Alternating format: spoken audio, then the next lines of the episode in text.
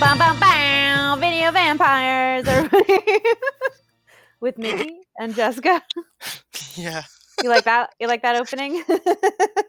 Of all the openings, that is that's been my favorite one so far. Um, man, we haven't talked since before Halloween.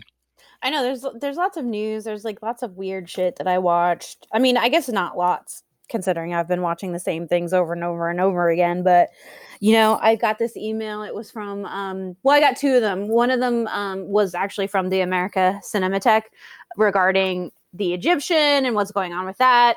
Uh which is like cool and and weird. A while ago, um there was this petition um, going around about um, how the people, the people were asking for clarification on the sale of um, the Egyptian to Netflix. And so they, they came out simultaneously, and it was just announcing like the new directors, um, who had who had been on the board the entire time, um, and then you know who who's being you know promoted and stuff like that. Um, there was also like an interview about the future of it they basically said like Netflix is the reason why the Egyptian is still um, able to operate and will operate in the future. Obviously, you have like Netflix money saving saving them right now, which is kind of nice. Um, but you know, it's I still think about like all the local theaters and and what's going on with them and and how they can survive during this time. But it's interesting. Um, they just kind of talked about like the new directors, what's coming in the future.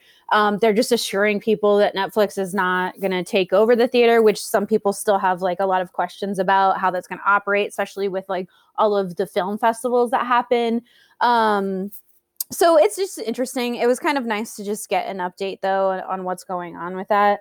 Um, but as long as it's still there, but they're they're taking out the balcony, and I in the e- in the in the whole email and interview they were like oh yeah it's only it's only like a hundred or so seats that we're taking on and i'm like mad about it though because it's like do you know how fucking hard it is to get tickets to anything at beyond fest it, to begin with let alone taking out a hundred extra tickets and then also the balcony is like one of my favorite places to sit just because one you can see everything and two if it's like too full downstairs you can kind of like go upstairs and just like sit up there and everything. But I don't know. I'm kind of Yeah, bummed that they're like that trying to. Well, I guess too is uh part of like the the one that came out through the um through the survey or or the petition was uh they were talking about how like since they're a nonprofit they have to get permission or building specs from the city and there's nothing in the works yet so you know who knows when they're actually going to plan to like demo all this stuff but hopefully uh I don't know. Hopefully, it's before or after. I don't really know. It's just like, I do we want it to be shut down any longer, or like what's going to happen up there? You know, I don't know. But it's it's interesting to just hear news about what's going on in places I miss. Yeah, I got it's weird because I got fond. Mem- I got. I mean, I didn't know that they were taking out the balcony. And it's like I have fond memories. As silly as it sounds, like when we went and saw Suspiria, you and I Yeah, together, we saw that in the balcony. Like Diego, uh, uh, get we guest and friend of ours, we we and him and I uh, s- went to a Texas Chainsaw Massacre triple feature, um, where they served barbecue outside, and then they showed the original and two and three, and we sat in the balcony, and it was like so much fun. Or Phantasm when we went to the premiere, uh, the the premiere of Ravager. It's like it's it's. I don't know, man. I got such fond memories of that fucking balcony, you know, and like, it yeah, and it's really it has like a good it's like a good space to see the whole picture. Like I've sat up front before and I've I've honestly hated it. I've hated it every second. It's like super uncomfortable. Like it's it made me nauseous. Like the back and the balcony is like where where you sit and it sucks that it's going to be no longer but we'll see we'll see like the plans for that and like when that's actually going to happen I, i'm not really sure but they did mention it um in the in the interview. And then of course in the in the petition um article they were just kind of like what the fuck? Um but i've watched i've watched a bunch of different stuff like a whole spectrum of of weird shit so right, like- start before Halloween. um god i don't even i don't keep i wish i wrote dates like i watched this at this time. Instead i like barely have like chicken scratch. I'm like oh yeah i should remember that i watched this. But um i watched the chicago seven it's on netflix um it's really interesting story um and it's funny because i didn't know all of it and then you you're watching it and you're like is this true like you're kind of horrified at this story and how um, how this took place in in our legal system. You know, especially about Bobby Seale, the Black Panther who was found in contempt of court, and they they chained him and they like gagged him in the courtroom. It's just a really disgusting story. Um, I mean, it has a great outcome, but it, it's really good. The cast is really good. Um, Sacha Baron Cohen um, is in it, and he's and he's great, which is weird because sometimes he does these really brilliant things, and then sometimes he does like Borat, you know, and you're just like, right. you know, you know how smart and articulate he is, and how much good of an actor he is, and in right. something like that. And then um I watched oh yeah, I watched um The Last Waltz, which I've never seen before. Uh Scorsese. Oh, really? Yeah, I've yeah. never seen it. Um it's funny cuz um a few movies um my uh my boyfriend was like, "You've never seen this?" And I was like, "No, man, like I didn't even know it existed." And so he made me watch it. So I watched The Last Waltz, which is really interesting. Um of course I know who the band is, but like sometimes I forget that they're like responsible for all these like super major hits. Um and then watching it was really interesting to me cuz there's like there's weird camera like swivels and like camera work within this story and like live show also like it's fucking they have like this beautiful backdrop too of when the band is playing and i guess those chandeliers were taken from gone with the wind so like it just he had this like really crazy vision of it and it's like kind of wild to watch especially it's like 19 like late 1970s scorsese so it's like it's very interesting. Um, and apparently that my favorite story about that was like Neil Young is performing and I guess they had to edit his cocaine booger yeah. you know, which is like I was like, man, they should have left that shit in. yeah, no, but I guess it was. are you gonna tarnish Neil Young's image of like, no, if anything, gonna... yeah, exactly. I was like, who wouldn't? I was like, I would actually be weirded out if he wasn't just doing cocaine in the late 70s you know before performing but it's it's really cool to watch it, it was really yeah. fun i think it was on amazon um and then it's weird that you mentioned that real quickly, just because like I was just literally talking to a friend of mine about how like you know because you know Robbie Robertson from the band, him and Scorsese became really good friends, and yeah, they also went through it like they were both going through like I think at the same time a few years after Last Waltz, they're both going through like divorces, and they would just lock. They would basically like they would go out in Hollywood like at nighttime and like go crazy, and then they would come back to Scorsese's place and they would just like up all night just binge watching movies. Like, and it's like, and Robbie Robertson would talk about how like Scorsese would show him like everything, and he would like he would point out to them that even a B movie or even a like what we consider like a lesser film, he's like, no, there's something in that you got you got to watch these movies because there's always something in there that's really interesting. And Robbie Robertson was just describing this time period. He's like, it was a dark time period, but we would just yeah, we'd get fucked up, and then we would just watch movies all night. And I was like, and a friend of mine was like, hey, what do we want to do when this when this you know COVID? So and I was like, I literally seconds was like, I kind of want to do what Robbie Robertson and Martin Scorsese where they just binge watch movies all night and like just like they never went to sleep. They just watched movies. That's what I want to do with somebody when we're all done, you know, when this is all done. So yeah, like fucking party hard and watch movies all night and then talk about them. Yeah, exactly. Uh, yeah, I, I really liked it. It was very interesting. And then he also made me watch Searching for the Wrong Eyed Jesus. Uh, um, I love that movie so yeah, much. Really, it's it's it's funny because I've never seen it before, and it was like really endearing and like I really liked it. You know, like yeah. I, I can't believe that I hadn't seen those. I, I really liked how it was done. I liked all the shots, you know, especially in the car. Like it was just cool. It's a cool movie. I like Jim um, White a lot. Yeah. Yeah, yeah. Like what a cool fucking movie.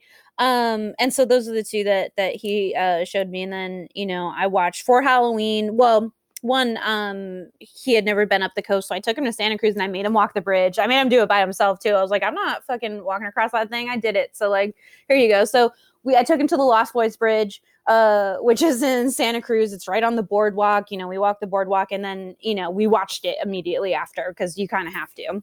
Yeah. Um, the Lost Boys is still like obviously it's like one of the quintessential like '80s movies, but it's like I hadn't watched it in maybe in a little while, and it's really fucking good. It's very funny. Yeah. Um, it's it's like very cheeky. I you know, obviously everyone loves it, but like it's it's great. It is really fun. It's my summer movie. I can't. I, I don't think I've ever let a summer go by where I haven't watched that at least once. You know, yeah, that signifies summer for me. I don't know why. It does, yeah, because the boardwalk and the beach and like Mhm. everything, and then like you know, I, I don't know, it's just a cool movie, and and you forget like how many like cool lines are in there. And then I also mentioned that time that there was like that horror pop up in in Hollywood, you know, and it had the Yeah. scenes from the Lost Boys and like a fake bridge that you could hang off of. It was, and I was like, "Re- remember when we could go out and do things, you know? Yeah. like, um, unfortunately. And then for Halloween, I watched The Thing, which is I think my favorite. It's like you know, um, a lot of people will talk about Carpenter films and what's their favorite. I think the thing for me is my favorite because it's still just so creepy to me and like scary and gross. And I just love it. I really love it. It's like cold and desolate and like scary. It's just really fun. I watched that March 12th. Wait, Oh, right before, right when the pandemic, yeah, right when the pandemic. Well, no, was remember because uh, on March 13th, you and I and a few of our friends did an escape room, and that was when everything was starting to like, hey, we're getting, you know, this is getting a lot more serious than we thought. Like, if you remember, I, I remember, I so I watched it on March 12th, and I was watching, I was like, man, this movie is definitely taking on a whole new light. And then, you know, then March 13th, we did our, our escape room and everything, and that's when people were like, okay, this is when, you know, and, and the last time you and I saw each other face to face was two days later, and we watched Prince, Prince of Darkness. So I had watched The Thing and Prince of Darkness, and I feel like at some point we're gonna have to do in the Mouth of Madness, do the, just round out the Apocalypse trilogy. Once you know, maybe maybe when it doesn't feel like it's cl- hitting close to home, but Yeah, yeah, more thing is- apocalypse films because this is apparently where we're going, where America is going. right. Um, um yeah and so i i I watched the thing i i kind of had to you just kind of have to you know like i feel like it's my favorite especially especially when it's like starting to get winter out and you get that like chill in the air and you like you just want to watch something creepy and scary um Yeah. the thing is is definitely a favorite um and then I watched um this movie Corp The Corpse Grinder, which um Amazon did you watch it? Have you seen it? I know the Corpse Grinders. Yeah, Yeah. yeah. Uh, so I wa- I watched it because uh, Amazon Prime has like a bunch of old, you know, 1960s and, and early 70s horror movies, and so this was one of them that I watched, which is like it's like completely silly, but like kind of cool. You know, this um this uh, cat food company is actually like paying for human bodies, and then the cats are going insane and killing people. It's like kind of fun. I don't know, it was kind of fun. I, it it it's only an hour and 13 minutes and for some reason it feels really fucking long after a while because you're like okay we get it. Like the cats are going crazy because they're being fed people but um i don't know i didn't i didn't hate it and then um oh uh for true crime people i just started um murder on middle beach. Have you watched it? No. it's really cool. I don't know it's done by um you know the the son of a murdered mother basically and like he's just going interviewing his family and doing this for like it was like an art school project and he was just basically interviewing his family to see like who fucking killed his mom. And like it's really interesting because like there's so many weird things happening in there that like got really serious that like he's like i don't know. It could be my father. It could be my aunt. Like someone i know killed my mom and it's like really Jesus. sad. I know. Yeah, I know. It's really good though. If you guys oh, want to watch it, it's on Sundays on HBO Max, and that's that's pretty much what I watched. I, it's funny. I put the election down as a horror movie that I watched. Um, That's a good one. Yeah. Yeah, it was a good one. The election every four years, fun time. I would ar- I would argue, and, I, I I agree with everything you said about. I mean, Carpenter's the thing. I think is not just the, one of the best Carpenter films. I think it is out of all of in horror. I think that and Chainsaw are like my two favorite horror movies of all time. I certainly think the thing is the scariest movie I've ever seen. I, I still hold to that. Although I gotta go back on that now because I agree with you. The election was yeah, scarier than the thing. Um, because all I could think about was just like, man, which one of these, which one of these is a person and which one of these is a thing? I don't know. Um, true. But uh, you know, it was funny because after, you know, like a week after I'd watched the thing the last time, you know, on March 12th, you know, right when the pandemic's picking up, because I think like within three or four days we had, uh, you know, our our state had that like stay at home order, right? But I kept saying to my wife, I kept just quoting the line, I think we should start preparing our own meals and we should be eating out of cans. I would just say that every day. Every other, and she, was just, she did not find it amusing one bit. But I just kept because I could I couldn't stop saying it because I kept thinking of like the thing, you know. But um, I I um yeah I agree with you. I love that movie. I um. I feel like I did. I feel like I watched a lot, but it and it's probably nothing nothing new. But uh, I um so right before Halloween, you know, my wife and I do our we, we had our anniversary dinner because our anniversary is on Halloween, obviously. Um, but we obviously want to celebrate Halloween, so we had our dinner on the 30th. But um we had our nice, you know, anniversary dinner, and then we watched. Uh, I showed her, you know, because we do our our weekend movies, and I did. I showed her the Midnight Hour, which was a 1986 made-for-TV horror movie that I remember as a kid scared the fuck out of me. I don't know Um, if I remember it. it's um, it's really it's funny because it was like it was Thriller just come out. So uh, Thriller, like Thriller, not hadn't just come out. Thriller came out like two, you know, in '82, but it's still you, can tell that Thriller still has its like meat hooks in the pop culture. You know, like um, and I think it was ABC wanted to do like this this you know TV movie, and I, I think it's meant to be for kids too, like family and kids, like kids and adults. I don't think it's that kid friendly. You know, it's actually pretty like horrifying to be honest. Um, but it's basically these kids live in a small New England town that's pretty much Salem. Um, and uh, but it's not. It's called something else. And uh, you know, like one of the like these group of friends, uh, one of the one of the girls, Shari Belafonte, who was Harry Belafonte's daughter. She's one of the members of the group, and like her great great great grandmother was a witch who was burned at the stake. But was she a witch or a vampire? I don't know because she turns out to be a vampire later on in the thing. Um, and the, this guy, you know, his fa- his great great great great grandfather was the witch hunter that like you know had her whatever. And of course, because this is what you do on Halloween, they st- they break into the local museum and they steal all of like the authentic um I don't know accoutrements from like you know from back in the day, and they have like a séance in the the cemetery before they're going to have this big party at Shari, Bel- Belafonte's house, and monsters and demons show up, and everybody gets turned to a vampire or a monster, and the kid whose great great great grandfather was a witch hunter, him and this like this, this this dead the spirit of a dead girl from the 50s who's like super hot like they're trying to stop all the monsters from taking over and for some odd reason he has no idea this entire time that she's dead. Like he just can't figure it out. She makes all these weird references about how things have changed and how like whatever and he's just like he is completely fucking clueless to the fact that dude bro she is clearly dead. This is not a costume. She's not wearing a, a 50s cheerleader costume. She's dead. Um anyway I love this movie because it's so it's one of those like it's remember we were talking about before on, on another episode where it's like stuff that came out in the old like in the eight, old days in the 80s they didn't care. Like even if it was meant for kids they didn't they weren't we weren't uh, we weren't holding back we weren't protecting or, or worried about or, or, worried about scaring people we just did it you know? It's like I, I think back on like when um when they release a Nightmare on Elm Street or a Friday 13th Nintendo game you know, two games that are based off of franchises that kids, the target audience for these Nintendo games, shouldn't be allowed to see.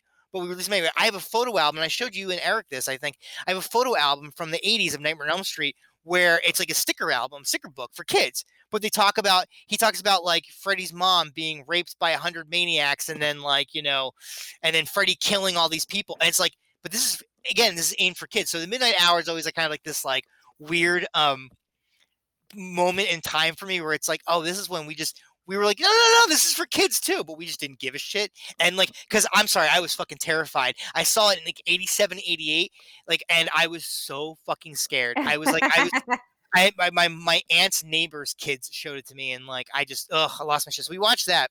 and, then, uh, and then on Saturday, uh, on Halloween, they did this. Um, Joe Bob was at, um, like, Joe Bob was literally at, um, at the Rose Bowl, and they were doing like this short films festival thing. It was kind of like weird. It was like on the, the the premise is that like the drive-in is being invaded by zombies, and they're like they're showing these short films that have been curated by Joe Bob, and he's like talking in between them, but it's not really happening live because when he's up on screen, he's also in this weird tent, like signing pictures and everything like that, you know, doing like socially distanced autographs and like photos and everything like that. So you're like, wait a minute, Joe Bob, how can you be over there, but you can also be on the screen at the same time? Oh, I guess it's not really live. And also, like the idea of like this drive in being taken over by zombies, I don't think the zombies would be wearing masks. If like, I'm okay with I'm okay with it because they're you're supposed to stay in your car, which is fine, you know. But um, my wife and I dressed up as um Vincent and Ida from Motel Hell, and you yeah. know, and uh, I got to actually meet um, Joe Bob. I mean, again, it was socially distanced, but I got him to sign something, and, and uh, he, I did a, you know, I, I, I, got a photo op where like I was like far away, like distance enough from them, and they're wearing masks, and I'm holding my fucking, I'm wearing my mask, and I'm holding my Farmer Vincent mask, and, um, and you know, it was really cool. It was like a big deal for me. It was like that kind of yeah, made my like, 2020. yeah. yeah and uh, I, I, felt like an idiot because Darcy, you know, who's a very sweet person, was like, "Oh, Motel Hell," and I just like, I'm so nervous around. I'm like not used to interacting with people anymore, aside from my wife or like whatever. And I just went, "Yeah," and I gave her a thumbs up because I didn't know how to be like, you know, I, just came off like a complete dork, and I was like so like embarrassed, you know, but whatever. We got, you know, it was really nice, and um, I got yeah, I got to meet my hero and like or one of my heroes, and it was really cool, and and then um and then we watched um the the week the you know there was election day and uh, whatever and then there was the other election day on Saturday where they called it. And that night my wife and I watched the last Starfighter um, oh. um, which I love and it was directed yeah. by the by the guy who played uh, Michael Myers in the original Halloween Nick Castle oh really? also, yeah also a member of the the hit band the Coupe de Villes you may remember them with their with their uh, theme song to the movie Big Trouble in Little China. Uh, the, the Coupe de Villes being John Carpenter, Nick Castle, and Tommy Lee Wallace. But I love I um I love Last Starfighter. It's uh actually um, the guy from Halloween 2 that you really couldn't stand, like the the hero who's yeah. like kind of like a bumbling idiot. Um, he's the lead of um of Last Starfighter. Um, and I, I, actually really like that guy and I want Lance Guest. But uh, I love I, I I wanted to take a break for a moment from like horror and and whatever, and I just wanted to watch something nice and like kind of wholesome. So I curated a video of like old Atari and commercials and old commercials about the mall and like arcades, and then I then I you know led into the Last Starfighter, and it was oh that's fun. Yeah, it was. It was really nice, and it was like really fun to watch all these old Atari commercials and stuff like that. Because I had an Atari at one point, you know. So, um, and then uh, I watched a movie that I played at my last birthday marathon, but I think you came a movie or two afterwards. It was a movie called "Children Shouldn't Play with Dead Things," mm-hmm. and it's directed by uh, Bob Clark, who we've done two of his. Oh movies, yeah, Black Christmas and uh, Death Dream, and uh, it stars Alan Ormsby. Who's also done, yeah. Yeah, Oh, and uh, we and it started Alan Ormsby, who wrote Deranged. Um, we must we have all, talked about it. Yeah, yeah, we did, we did. Yeah. But Children Shouldn't Play with Dead Things is this really fucking bizarre like zombie movie that like you know there's a lot. It's mostly dialogue for like the. It's like this weird like theater troupe, and it's led by Alan Ormsby playing the worst person in the world. Like you just hate him so much, and it's like they laid on so thick. Like he's so fucking obnoxiously terrible and it's like it's so intentional i love it but they they're a theater troupe that for some inexplicable reason go to the cemetery for a little cheap thrills and they also have a seance they they, they dig up a corpse and they have a seance and then of course you know the, the title of the the movie is, is a pretty good giveaway what's going to happen at the end of it um but um I really like that movie. I, on my birthday, we had a you know the people who were here, it had a mixed reaction. People were like, "Man, this Alan guy is really obnoxious. It's like that Alan guy wrote Deranged and he's fucking brilliant. And he should have directed Popcorn. He's fucking awesome. Um, but he is pretty obnoxious in the movie. And I love Bob Clark. I, I think Bob Clark is uh, an un, underrated genius when it comes to horror. You know, and we've again we've talked about him, and he also produced Deranged. So he's we, we've actually you know had we've we've you know we've covered Bob Clark pretty extensively in our, our podcast. But I watched that, and then um and then non horror related, my wife and I watched Shampoo, starring Warren Beatty. Um, it sounds familiar. I don't know if I remember it though. Hal Ashby. It's basically just Warren Beatty plays this hairdresser who just like, you know, loves to fuck ladies, and like it happens. I mean, the, yeah, right? Oh, and he, also weird that he came up with this uh this movie. He came up with the idea of the script and he wanted to star in it. You know, it's like, but uh he um it's this you know hairdresser in six in 1968 i believe um, los angeles and it's the eve it's the night of the election between nixon and um, oh god who ran against nixon after uh, after lyndon b. Johnson? I don't think it was johnson it was nixon somebody else right? It was the year that nixon won his yeah. first term first term and so it's this it's a it's basically it's weird it's an election night movie. We didn't watch it on election night we watched it a week later um, but um it takes place during election night in 1968 and it's just him like having these like kind of like I don't know misadventures like trying to like he, Goldie Hawn's in it Julie Christie Carrie Fisher it's just Hal Ashby the guy who did um Harold and Maude he directed it um I enjoy it I enjoy it well I enjoy a lot of it there's also parts where I'm just like I I just I don't know. I was like, man, it's just it, that's a time period. The whole the whole like free love '60s like explosion and like you know, I just not I'm not as into it as I as as other people were, you know, like hearing about it or, or learning about it, you know, like I always like that moment where like I'm always been more fascinated with that moment when like that that era ended with like the Manson murders when like it was like everybody got so like every there was like a, a shock to the system and everybody was like, whoa, now we're gonna lock our doors. You know, I always find that more interesting than people just fucking each other, you know? I don't know. Yeah. Um, and then we watched, I rewatched, my wife had never seen this before, but I showed her the ninth configuration, which um, is William Peter Blatty, the guy who wrote The Exorcist and um, the book and the screenplay, and he also wrote and directed Exorcist Three. He wrote and directed this movie called Ninth Configuration, and it's like that and The Exorcist and the book Legion all are kind of like a loose trilogy that like mm-hmm. only like in, in the exorcist there's a character um, there's a part where Regan tells looks at an astronaut and she tells him she says you're going to die up there that yeah. astronaut is a major character in the ninth configuration and it's like basically this like this military like it's this uh, in pacific northwest there's this castle and it's it's being used by the us government to like you know house all these mentally ill uh, members of the service you know and they don't know if these people are faking it or not if to get out of combat but it's like basically it's, this is a castle full of these like crazy military guys and jason miller who plays the priest in, in exorcist he plays uh, father Karras. he plays like for example he plays a um he plays a soldier or he plays a lieutenant or colonel whatever who is now um he's trying to adapt shakespeare's plays for dogs um, and this sounds his, like a wild film it is. It's it's it's fucking insane. It's it's actually I think it's beautiful. I in fact I would say I love every moment of that movie except for the last literally the last 30 seconds of that movie. But um his his assistant in when he's cast when he's trying to do the put together his play is uh, Joe Spinell who's playing Lieutenant Spinell. You know Joe Spinell from Maniac. Yeah. Um, but it's basically like this this one um, psychiatrist comes to uh, comes to the base and he's played by or this comes to the castle he's played by Stacy Keach and was trying to like sir like to like trying to like cure all these like inmates and everything like that he becomes particularly fascinated with this one astronaut who right before he's about to go to the moon had a fucking breakdown had like a you know just had a breakdown and um I don't know it's this really insane awesome beautiful sad and and kind of lovely film you know and like um I really, really, really recommend it. And I just, I happened, to, I, I, my wife had never seen it, and we were going to watch a movie, and of course, I'm, I'm like, let's watch. Children shouldn't play with dead things. Nah, it's not going to fly. So I was like, okay, well, let's watch this then. And we, and we did, and, and she really got behind it. And uh, except for, well, I wouldn't say she, she got really behind watching it. I don't know if she loved it afterwards. She was like, that's a very strange movie because it's very, at moments, it's very funny. And yeah. at moments, very very sad and uh and in moments it's very very dark you know it's very and then there's moments and I that's what I love about William Peter Blatty I've only seen two movies I think he only directed two movies the ninth configuration and the exorcist 3 but both movies have these really great moments of like surrealism like I don't know if it was the last time you saw exorcist 3 I think I did I watch it with you? Might have. I feel like that's well that's the last time that might have been a few years ago now. Um but there's either with you or Heather. I think uh, actually I think it was with Heather Okay. Um, but there's a scene where like you know George. Scott's dreaming and he's in this weird like train station and there's all these and all these angels and all these people and it's like this weird like surreal moment while there's like this is band band playing big band music and stuff like that.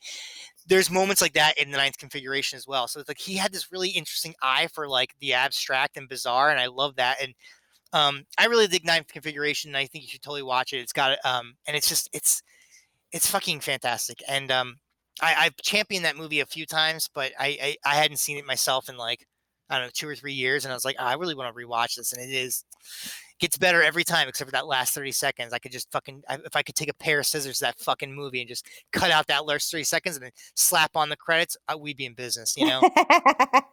um, and it's just it's just such a ugh. Anyway, um, that's and then uh, my wife watched um the Queen's Gambit, which I kind of casually watched with her. I did not care for it. I know. I don't know. I like that girl, but like she has a weird face, and I don't like to see it all the time. Yeah, that makes sense. I, nope, makes total like, sense. I get it. Cool for a movie, but not enough for a show that's gonna last a long time. I'm not really sure. Yeah, I uh, felt I kind of feel the same way about her, but also I just didn't care for it. You know, I just I I mean I didn't I didn't watch it with the same intensity that like my wife did, and my wife didn't really, you know, she thought it looked. She at the end of the day, she thought it was really good, beautiful looking, but also not a very good. Is written badly, and um, I don't know, and I just I didn't care for it. I just it wasn't my cup of tea. Then again, there's a lot of I know everybody was. I was just saying this the other day, last night that like I know everybody's been freaking out about um you know, this new golden age of, of television. I'm just not, I'm not into it. To me, it's like everything looks the same and that's why I was really excited when Twin Peaks came out, like the re- the revival, because I was like, oh man, this is them doing something different with TV. It's like changing the way the TV is being presented. And then of course, nothing changed after Twin Peaks. Like no, that didn't catch on, and I was like, oh. no, I don't think so. I don't think. I think you're you're. I think because right now, like production on a lot of things has halted. So mm-hmm. we're not seeing a lot of stuff, but there's a lot of stuff that has been cool that's come out. Like I feel like TV is changing, like TV series are changing. Like look at Refn and Too Old to Die Young. You know, like yeah. I feel like and, and and even Lynch, like that that it, it is changing. But like again, I don't. It's hard because like you know my friend Sarah works in in um in television and you know they have to get tested like every few days and they have so many restrictions and like the it, it this virus has changed the way everything's done too you know like and some people are shooting again but then you hear stories of like halting shooting because someone tested positive like it's just taking i think a longer time for stuff to come out now and the stuff yeah. that is coming out is like weird back burner shit that like isn't that great but some of it i mean some of it is i think i think uh you just got to give some stuff a little faith yeah, just because i will I'll, I'll i'll give you that and i and i will be i will try to be a little bit more um open minded. Just it, it's for every you know for every show like uh, Raised by Wolves, I feel like there's ten shows that just look to, look and feel the same thing to me, and it's just like you know like there's there are great shows out there, but they're just so I I don't know. I guess I'm just like they all feel the same. They uh, they all feel like an Game of Thrones or a Westworld, and it's like I don't know, but you know, um. God, you know, I, I, I know we're going to talk about our the movie we did, but I, I, I did want to mention because I think this is really cool. Um, and I know you can see this, but you, but um, oh yeah, the fanzine. We posted about it, but yeah. um, we didn't really get to talk about it yet. But that cover art is sick as fuck. It's this it's guy, really cool. Yeah, the guy did the cover art. His name is Co- uh, cover art. His name is Cody Shibley, and I actually have uh, when the pandemic really first started, and I was like trying to spend as much money as I could to like support. no, no, but I meant like what I mean is that like I mean yeah, but but also like a race for Kate later when. right, right, right. Um, but also I um like I wanted to support like local businesses or or or you know small you know businesses and everything like that. And I really um that you know I've been following that guy for a while, and he actually um I have a great Creepshow poster on my wall now that he had done, and I I really love his artwork a lot. And uh, yeah, so these people who do the Joe Bob's uh, Joe Bob Briggs fanzine, they were putting out an art an, uh, a fanzine specifically for the movie Trick or Treat, which was our Halloween episode, our first Halloween episode. And um I uh I wrote an article for it where I covered um rock and roll horror movies. And I actually talked this. I talked about Phantom of the Paradise, which we've talked, you know, we we did together, and and uh, also Trick or Treat. But I also kind of covered other movies too, like uh, Rocktober Blood and and um and uh, you know, Shock 'Em Dead with Traci Lords. I, I kind of covered a, a, um, Sleepaway Camp three, uh, two. Um, so I cover a few, uh, quite a few movies in there. But I, I, if you know, if you get a chance, go to um, check them out. Um, you know, we again we posted it on online and everything like that. But yeah, it's the Joe Bob Briggs fanzine, and they you can order. You know, you can go. I think they have an Etsy shop that you can go and um, order the copy of the magazine, and you can see an article I wrote. And there's a lot of cool stuff in there too. It's not just don't just get it because I wrote in it. Get it because there's a cool interview with Marc Price in there. Um, there's a cool interview with the writer. Um, there's some cool artwork. You know. Not just the cover, but like also other people's stuff doing stuff, and like there's just, I mean, like seriously, if you like the movie Trick or Treat, which I mean, obviously Who do. doesn't? Yeah. Yeah, uh, yeah, of course, because you know you'd be a fucking ignoramus if you didn't. Um, this is this is actually a really great love letter to that, and I, am I'm, I'm really happy and proud to be a part of that, and I would love for people to check it out. And then um, so wait, where where they where can they check it out? They can check it out at. And I know I have to I have to look this up real quickly, but you're absolutely right. Um, I should just do that instead of saying just do do the work yourself. Um, it's like at Joe Bob Fanzine, isn't it? Yes, it is at Joe Bob Fanzine, and at, or you can go to at Paddy Jack Press. That's P A D D Y J A C K Press.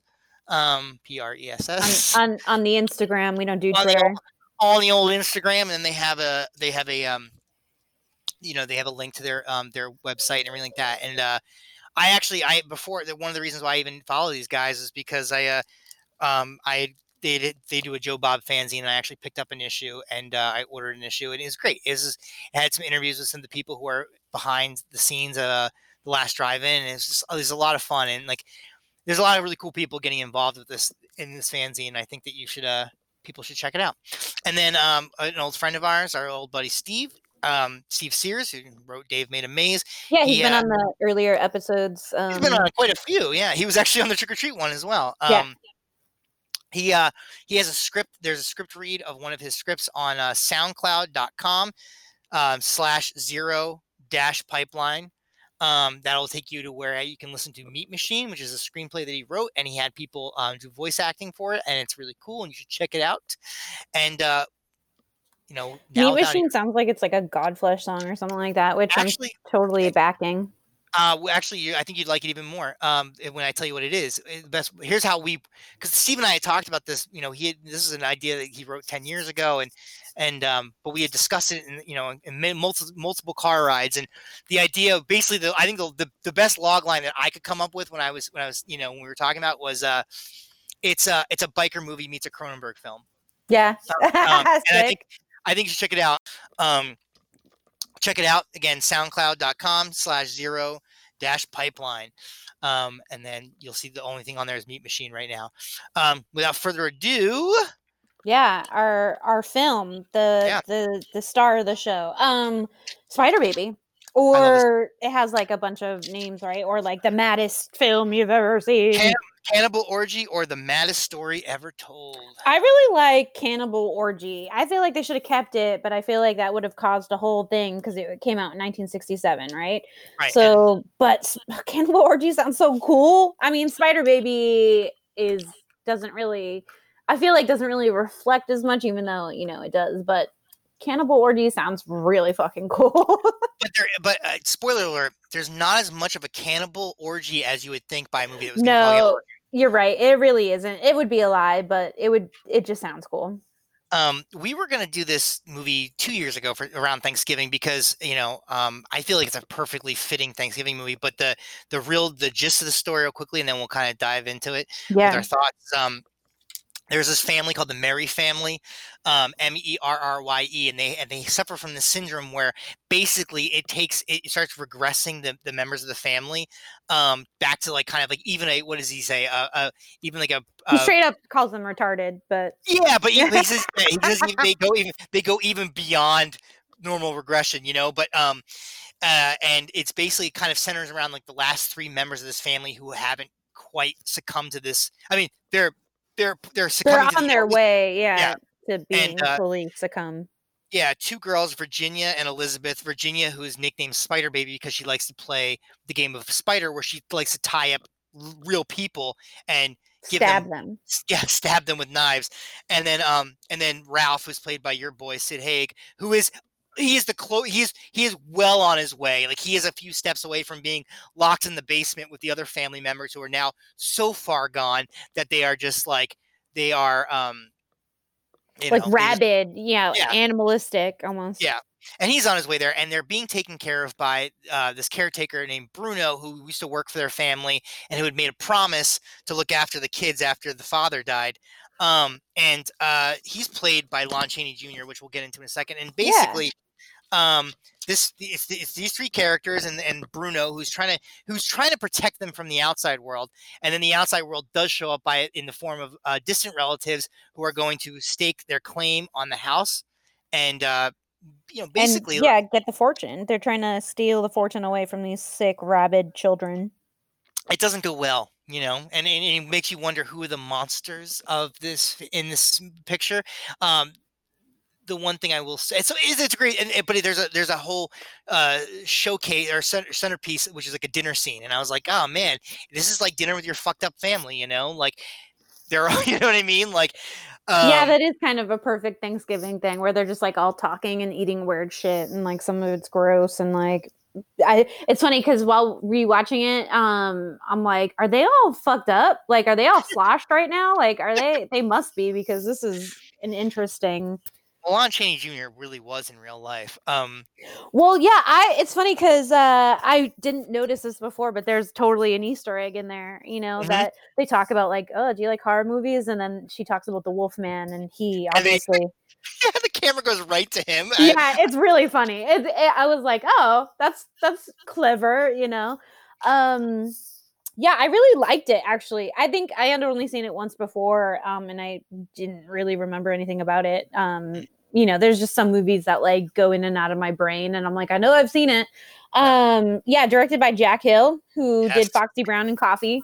Yeah. Um, two of the the coolest, but uh, this is actually really. I- I feel like it's better than the name because, like, okay, between Cannibal Orgy and Spider Baby, I feel like if you were scrolling Spider Baby, I don't know. For me, I probably wouldn't have stopped, but uh, it's actually way better than I feel like the name implies. Um, but it's it's really fun and it's it's silly, but it is like a little. It's like really creepy, especially the two girls, Virginia and uh, what was the other one's name? Elizabeth. Elizabeth, yeah. They're like very uh juvenile um in their way and it's and it's like kind of cute but like also really disturbing. Um and then uh what's her name was in it? Oh yeah, Carol Ohmart?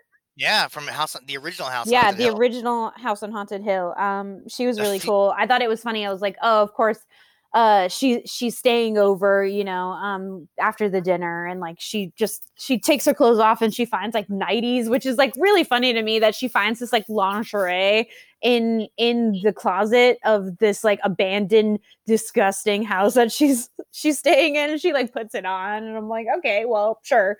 Uh i guess if you found something like that you'd want to play with it but um it's it's good. I feel like it's good. It gets a little sad too, and Bruno's Yeah. like having this moment, and he he talks about like how he's like, I'm always gonna take care of you guys, but you you're like that man is planning to kill all of them. Like this is where this is going, right? Um, Yeah. I thought everyone was pretty good too. I I thought it was. It's funny because the beginning sequence is is something to me, especially like looking back now you know it's like this this a black mail carrier and he simply stops and like asks directions and like the way the mother reacts like she pulls her kids away like he's gonna like do something to them. And i was like this is a very interesting scene. Um and i feel like of course i think you were supposed to be scared of the family but instead like you get this nod of like things that are happening in the real world it, it's kind of clever to be honest like is, yeah, because I know you know it's funny you say that because I didn't I didn't see it that way. I, I I I can see it now that you said that, but to me I saw it as like they're so like no no we don't talk about that family. You're like we never heard of them and we never will. You know like that's how I read it. Not as like it wasn't like ah, oh lady children come away from the the black mail carrier. I looked at it as like you know they were so horrified by the idea of this family. But now that you say that, I'm like oh wow that's actually really especially knowing his like you know, Jack Hill's like I feel like his history that comes next. I was like, oh, I feel like this is like a nod to that. Like I thought that was pretty pretty clever, but oh yeah I don't know. I thought it was like really cool. I feel like it holds up during during the movie. You know, I thought even though it's like more on the sillier side, um, it's kind of campy. Um, the guy who plays the uncle, I can't remember his name right now. Um, in the in the thing, I I feel like he made it funnier because I feel like he really was like sloshed the entire time. Like he's smirking a lot. Like it's almost to the point where like he might burst out laughing at some points, but like it kind of makes it a little more fun. Um, I got I thought the woman, um, the girl who plays Virginia was like really good. Jill Like- Banner yeah Yeah. um you know um I, I I'd seen this movie because was, technically it was for a long time. I think it was in public domain, so I caught it on Yeah. like something, and uh, I I really fell in love with this movie. And the reason why, and I, I still hold to this. I know this is gonna sound crazy, but I think Lon Chaney Jr.'s. I, I'm a huge fan of his in the first place. Like I'm, a, I'm out of all the Universal monsters, I my favorite is the Wolfman. I think Mhm. it's the saddest, and I think he really makes you you know give a fucking shit about this guy who doesn't want to be a werewolf but like can't help himself i really i really buy it. i think he really but um him in this movie i still think is one of the greatest performances in a horror movie um in the sense that like i actually like i do like you were saying before it's like um there is that scene that you're talking about where he's he's remembering he's crying because he's like but he's trying not to like show that he's like really you know he's trying, he's trying yeah and he's like but he's trying to he's basically saying he's like i promise i was going to protect all of you but he knows that there's no fucking way out of this without all of them fucking dying you know Yeah, and And- his ear his eyes are welling up and he's like Yeah. very convincingly like sad. Like it made me really sad.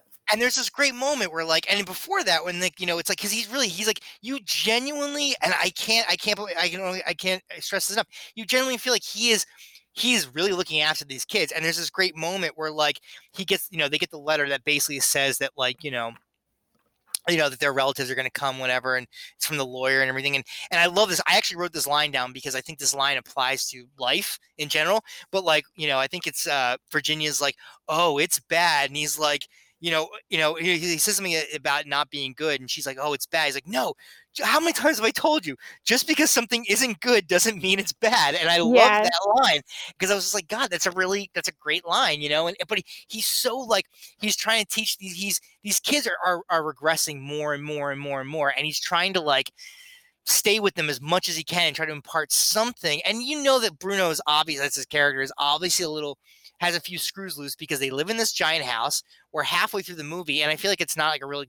I feel like it's meant to be a shocker, but like if you're shocked at this point, it's fucking crazy that like the dead, the father is a corpse, is a ske- is a skeleton upstairs in one of the guest rooms, you know, because I think uh, Virginia's like, I'm gonna say goodnight to daddy. And then she goes into the room and she's like talking to daddy, and then the camera pans over after she gives it a kiss on the head, and you see that it's a fucking skeleton lying in the bed. And it's like, well, Bruno's still in that house 24 7. So he knows, you know, we know that his marbles are a little bit lost too. But um, I actually will argue this.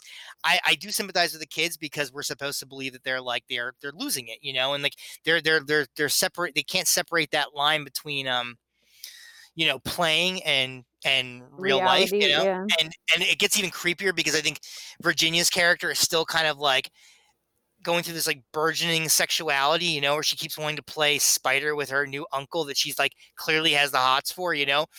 But Bruno is like really, I think he's the only really good character in this entire fucking thing because he's the one who cares, genuinely cares about this family and is trying to keep things together. Whereas, like, you know, Emily, Carol Ohmart's character is obviously the conniving. Yeah, she know, wants the money. She wants the money. And then the, their lawyer, whose name is Schlocker, like, yeah, he was, and he has like a Hitler stash. Yeah, if he was going to be a good guy, Schlocker's not the name you're ever going to like. um, and then and then um, you know what was uncle. the uncle and and uh, Peter.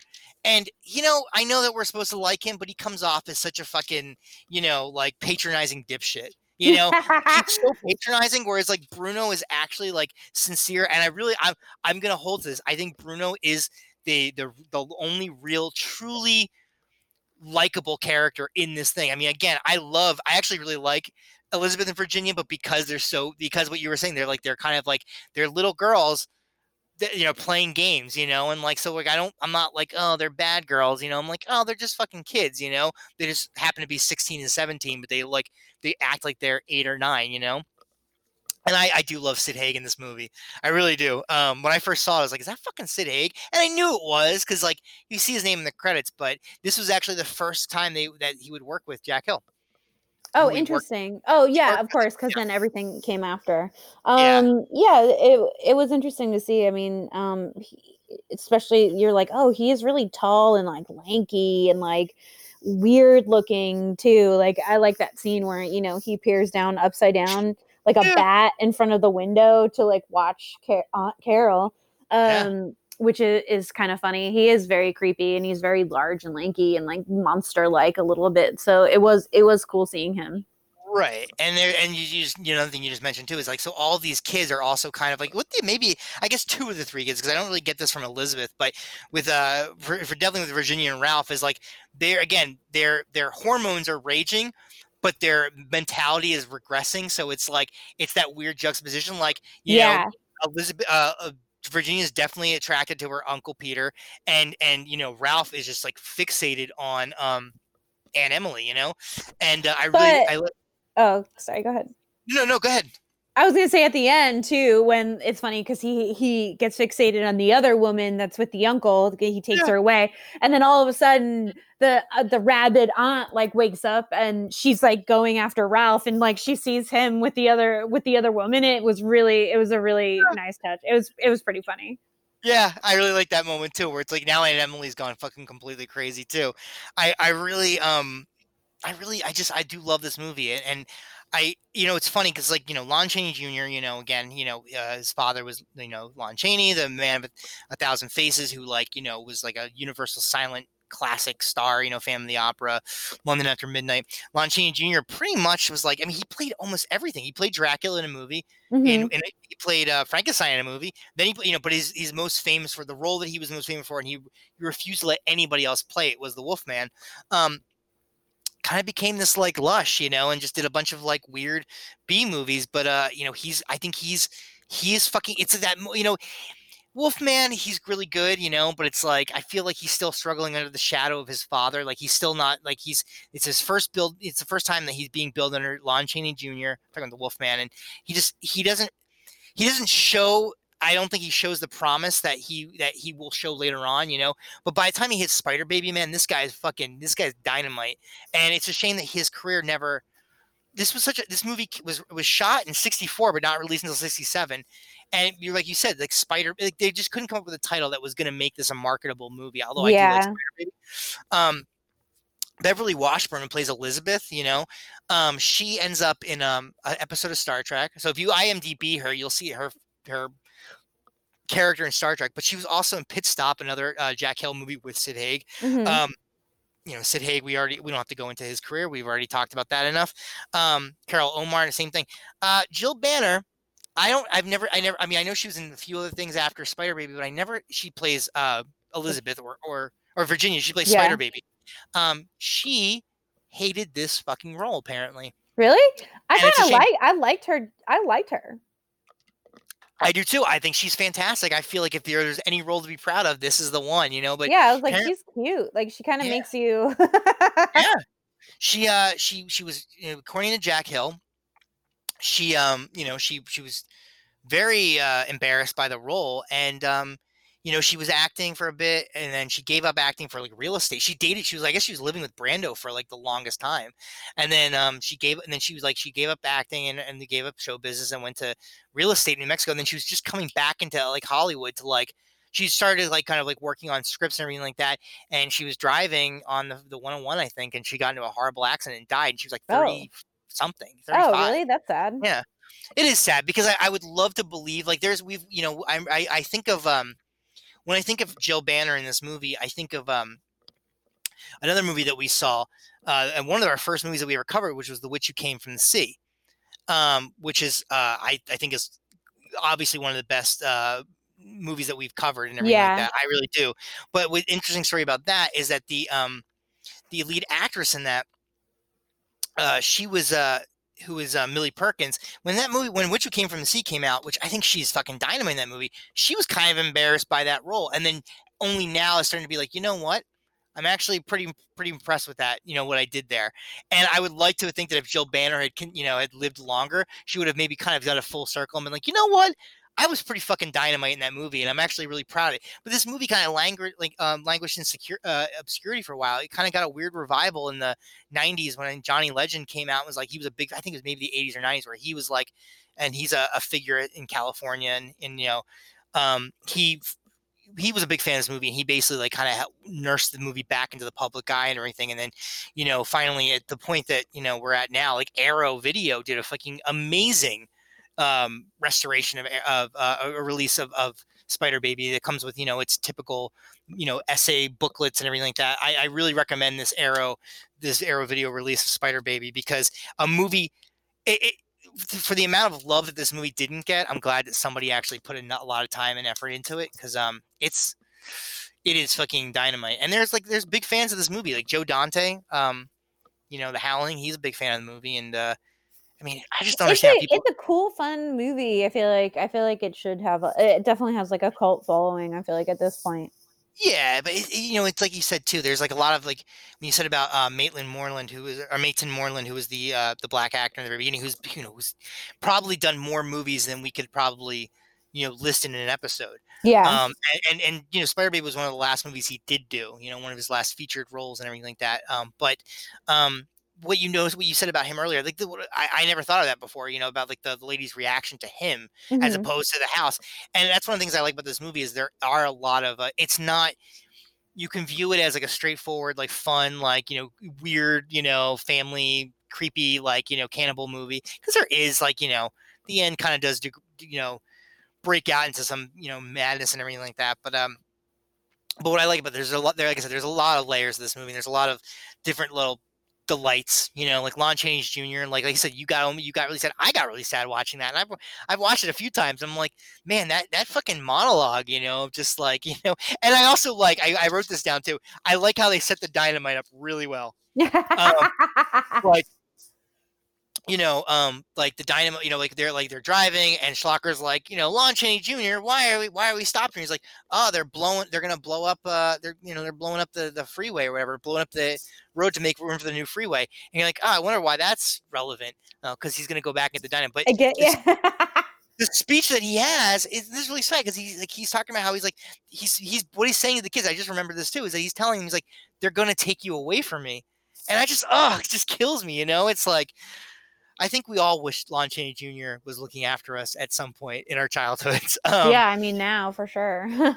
exactly. Um, but yeah, I and you were saying like you mentioned earlier the, the reference to uh, you know the ooh yeah I love the Frankenstein and the Wolfman and the moment she says Wolfman, the next cut the next shot is Lon Chaney Jr. who's kind of looks up at her too, and it's like eh, cool, great little nod, you know.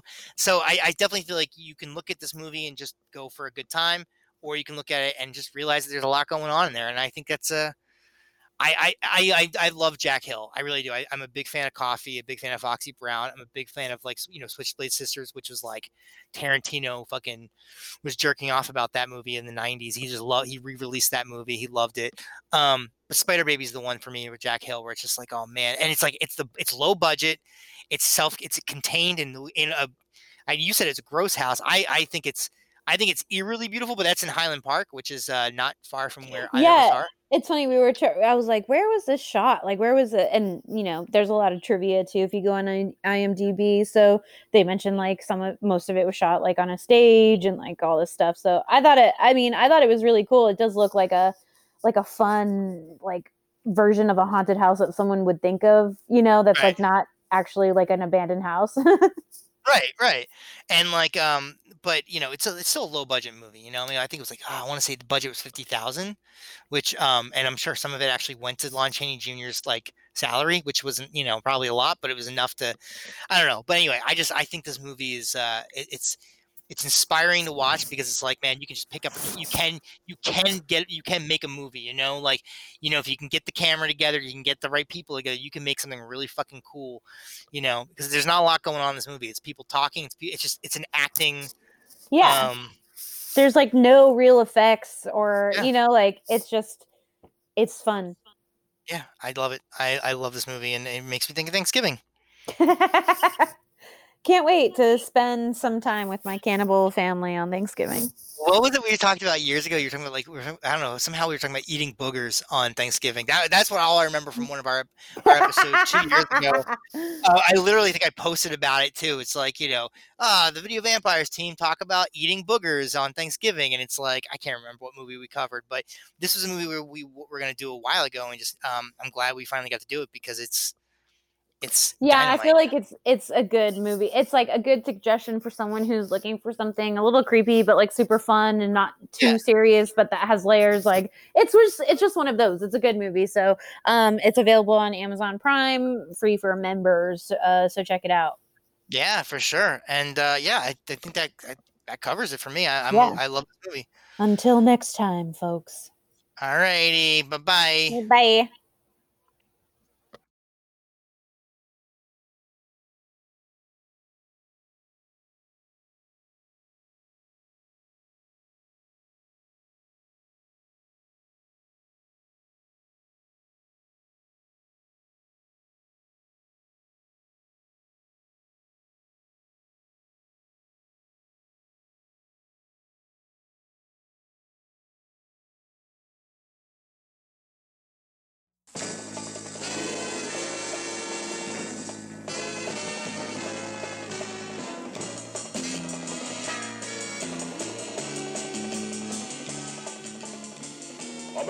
General Pictures imprisons you in a bloody web of terror. Spider Baby has the seductive innocence of Lolita and the savage hunger of a black widow. Spider Baby will give you nightmares forever. No man that loves her lives to love another. Her sweet kisses engulf you in a bloody web of horror. Spider Baby will thrill you, then kill you. starring Spider Baby and Lon Chaney.